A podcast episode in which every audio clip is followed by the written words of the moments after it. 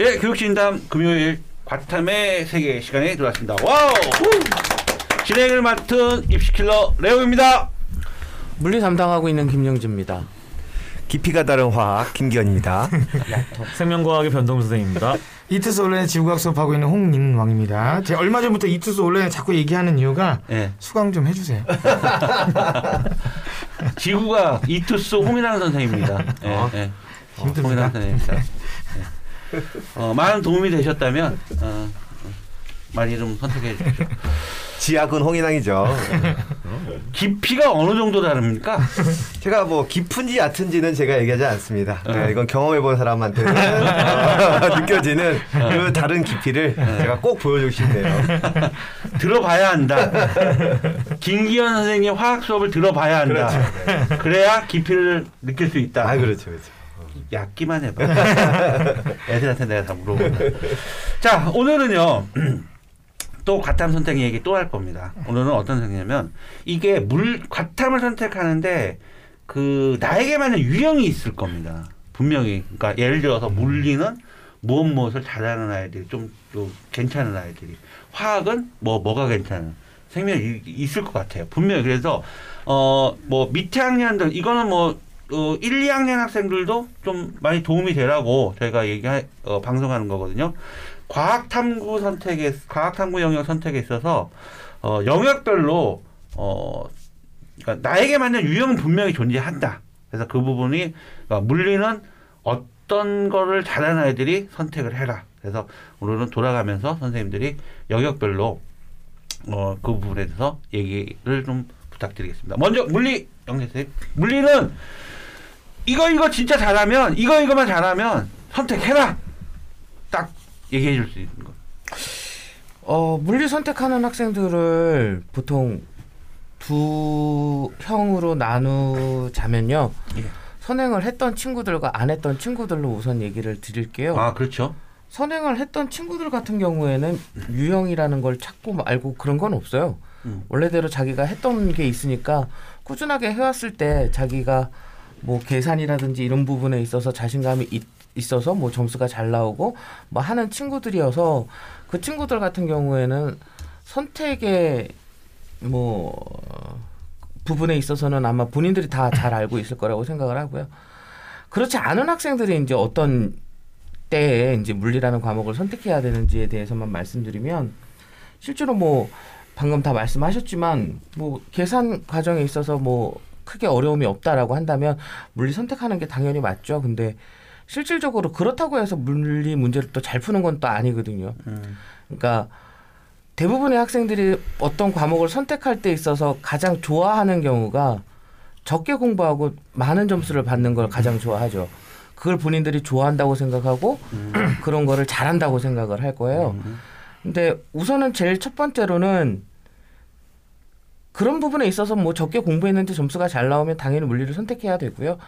그리고 수학적인 부분에서 계산하는 게 좀 무리가 없다라고 생각이 들면 물리를 선택하는 게 당연하다고 공식 생각을 좀 해요. 적용해야 되지 않나요? 공식을 적용하는 건 당연하죠. 그 예. 공식을 외워야 되는 것도 당연한 아, 거고. 공식도 외워야 되고요. 아 그럼요. 예, 근데 문제는 뭐냐면 공식만 외워서는 될 게 아니라는 거죠. 그죠. 네네. 저번에도 언급했지만 계산 문제, 공식 세우 공식과 계산. 근데 계산이 어, 어느 정도의 난이도의 계산 난이도냐.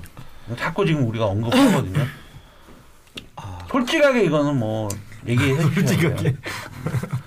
어, 물리 어차피 뭐 인원 선택하는 애들 많지 않아요. 뭐 솔직하게 말씀해 주십시오. 어 그때 말씀드렸던 게 음, 꽤 됐어요. 그 몇주 아, 지났어요. 이차 함수. 2차 함수 그래프만 확인할 수 있으면 되느냐, 아, 된다. 그것까지 확인해야 되느냐. 식 두 개를 세워서 방, 연립하면 된다. 음. 그럼 연립까지 해야 되느냐. 결국 그러면 어려운 거 아니냐. 그러니까 저는 나름대로 그 두 가지만 알면 이거는 쉬운 거 아닌가라고 말씀을 드렸는데, 음. 아, 계신 분들이 아니야 아이들, 아이들 입장으로 봐. 여기 있는 사람들 말고 여기 있는 사람들. 아이들 입장에서 고등학교 2학년 정도면 식 두 개 연립하는 거라든지 2차 함수 정도는 다 아는 거 아닌가라는 그런데 생각을 왜 적어요 물리가 선택자 그러니까 제가 그러니까 아 아까도 말씀드렸지만 어. 이 문제가 문제를 푸는 데 있어서 어. 식을 공식을 알고 있다고 해서 문제가 풀리는 건 아니고 음흠. 그 공식이 어떻게 적용되는지를 문제를 통해서 익혀야 되거든요. 음. 그러니까 항상 학생들한테도 아, 얘기를 해요. 트레이닝? 네. 항상 학생들한테도 얘기를 하는데 공식만 주구장창 적어서 외우는 학생들은 문제 절대로 못 풀거든요. 아. 문제를 풀면서 그 문제에 알맞는 공식이 무엇인지를 문제를 통해서 알아야 되는데 예. 그게 연습이 안 된 학생들은 대부분 공식만 알면 된다라고 생각을 하기 때문에 사실상 문제를 봤을 때 더 많이 어려움을 겪게 된다고 봐요. 제시문이 있잖아요. 네네. 그러면 그 제시 물리가 그 제시문이 되게 읽으면서 출제자의 의도를 파악하는 게 어휘력이 좀 딸리는 아이들은 어떨까? 이게 잘 헷갈려하지 않을까요, 이거? 어휘력이 딸리는 학생들은 당연히 어렵기는 해요. 근데 음. 사실상 아무리 문제를 많이 꼬고 난이도가 높게 출제를 하더라도 음. 한 비슷한 문제 다섯 개만 머릿속에 넣어 놓으면 음. 사실상 거기에서 거의 대부분의 응용력들이 생긴다고 보는 거죠. 영재 쌤한테 가세요. 물리 배우고 싶은 사람. 영재 쌤한테. 물리는 김영재죠. 이차 함수만 하시면 돼요. 그러니까 그래프 참. 뭐 그래프 볼 줄 알고. 아, 그래프만 볼 줄 알면 돼요. 어. 그래프를 어떻게 봐야 돼? 그러니까 이게 그것 때문에 그래요. 귀찮은 걸 싫어하다 보니까 애들이 한 번 더 생각하고 그렇죠. 좀 꼬아두고 그냥 보이는 대로 안 풀리고 그러다 보면 음. 왜냐면 지구과학 그래프도 어려워하거든요 애들. 그러니까 가로축 세로축 확인하는 것도 귀찮아하다 보니까 애들이 그런 실수를 좀 많이 하다 보니까 이게 수학 풀 때는 안 그러는 것 같은데 과학 풀 때는 유독 그게 좀 심한 것 같아요. 몸에 배 있는 것 자체. 알았어요. 자, 화학할 텐데 그냥 말 나온 김에 지구과학으로 가겠습니다. 그러면요. 지구과학은 어떤 뭐 이런 유형의 네. 이좀 좀 잘 훈련된 아이들이 지구과학을 해라. 그러면 좋을 네. 거다. 그런 팁을 좀- 지구과학은 사실 마지막에 얘기한 게 맞는데 물화생을 못하는 애들이 하면 돼요. 물화생을 못하는 애들이. 불안해서 못해. 그러니까 물리를 잘하는 애들은 물리를 하는 게 맞고요. 네. 화학을 잘하는 애들은 화학을 하는 게 맞아요. 음. 생명과학을 잘하면 당연히 생명과학을 해야죠. 음. 근데 지구과학을 잘하는 애들은 없어요. 음. 이제 계속 이어지는 내용인데 이 아이들 내신할 때 그렇게 타이트하게 공부하는 애들이 별로 없습니다. 지구과학을? 네. 그러다 보니까 지구과학을 반해서 누가 잘한다 이런 애들이 거의 없어요. 지구과학 같은 경우는. 음. 그러다 보니까 다른 게 안 되면 오는 과목, 다른 게 안 되면 오는 과목. 다만 다만 어떤 애가 오면 된다는 없어요. 다 와도 돼요 지구과학은. 음. 근데 와도 안 되는 애들이 있어요. 와도 안 되는 애들이 누구냐면, 그러니까 음. 다 와도 되는데 너는 힘들 것 같아. 음. 이런 애들이 누구냐? 이런 애들은 가장 기본적으로 봤을 때 본인이 잘한다고 생각하는 애들이에요. 공부를 할 때. 왜냐면 아, 이게 그래요? 애들이 지구과학이 그렇잖아요. 선생님들도 지구과학 다 무시해요. 지구과학이 과학이냐 이러고. 언제? 아이 뭐 대놓고 얘기합니다.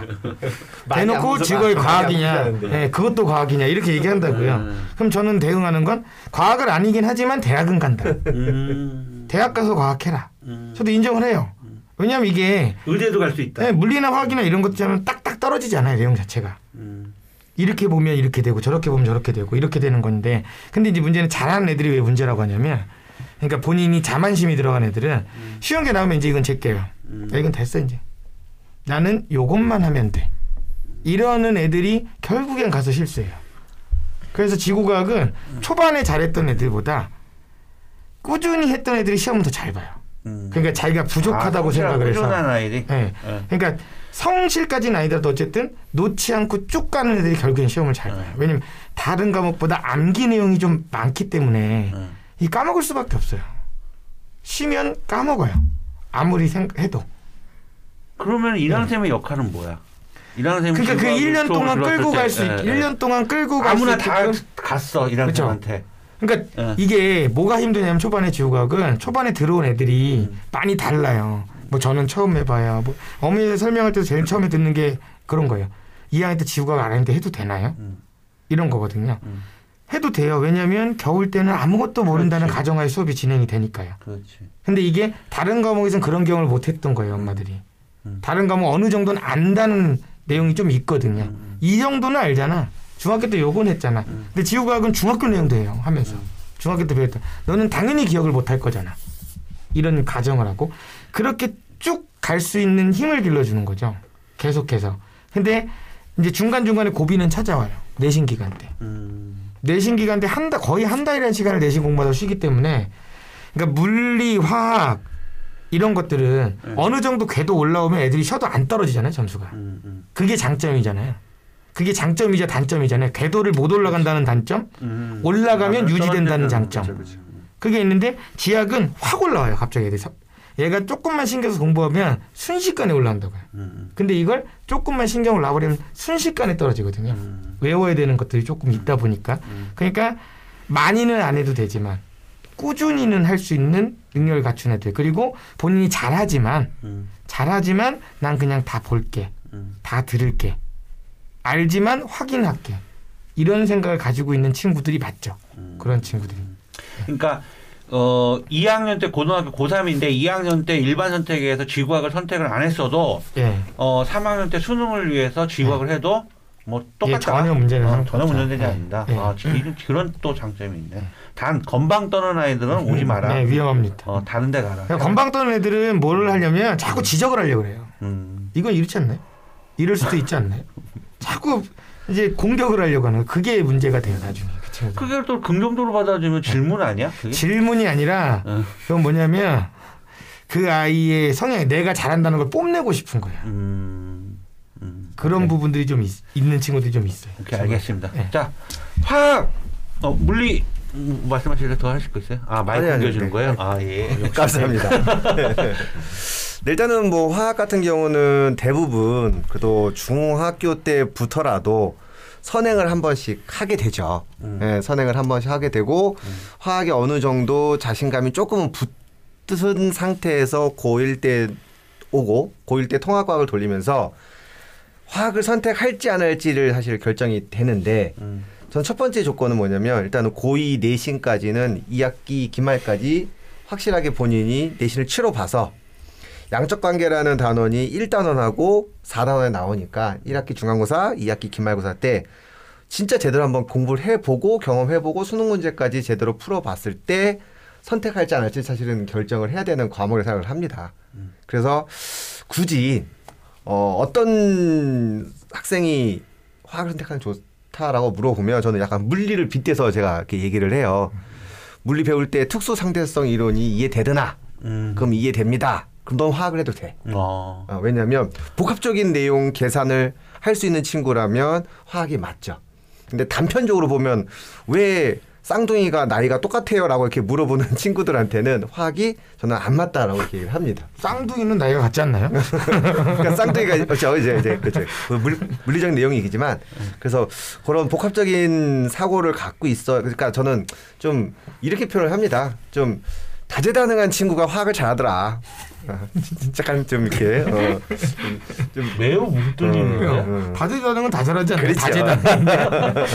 그래서 아까 말씀드린 것처럼 어, 무조건 처음 정하지 말고 2학년 기말고사까지 확실하게 본인이 치러보고 결정을 해야 된다. 왜냐하면 양적 관계 문제를 대부분이 어설프게 진행하는 경우가 많으니까. 그럼 내가 하나 여쭤볼게요.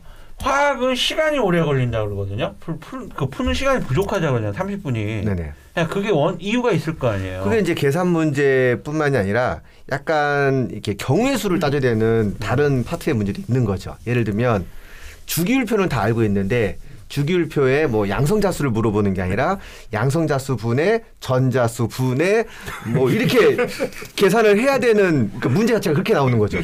근데 그 값을 구해라가 아니라 그 값을 줘놓고는 그 원소가 뭔지 물어보면 음. 결국에는 노가다를 살짝 해야 되는 거예요. 그치. 그러니까 거기서 시간을. 그러니까 그거. 네, 거기서 시간이 이제 음, 뺏기니까 양적 관계까지 갈 시간이 음. 부족한 거죠. 그래서 복합적인 사고 방식 다재다능 이렇게 결국 제가 그 요즘에 또 중학생들도 상담을 컨설팅을 하거든요. 그러니까 어 고입에 고입에 대한 특목과 이 고입에 대한 열풍은 다 식었어요. 이제 이제 어, 과거 영재고 아니면 어 딱 가서 음. 공학 계열 이쪽으로 딱 진학하지 않으면 그냥 일반고예요. 근데 일반 그러다 보니까 예전에는 특목 자사 과거 영재고 준비 때문에 중학교 내신을 계속 챙겨야 되거든요. 근데 그 열풍 식다 보니까 아이들이 중학생 때 이제 수능 준비 영역으로 들어가 버리더라고요.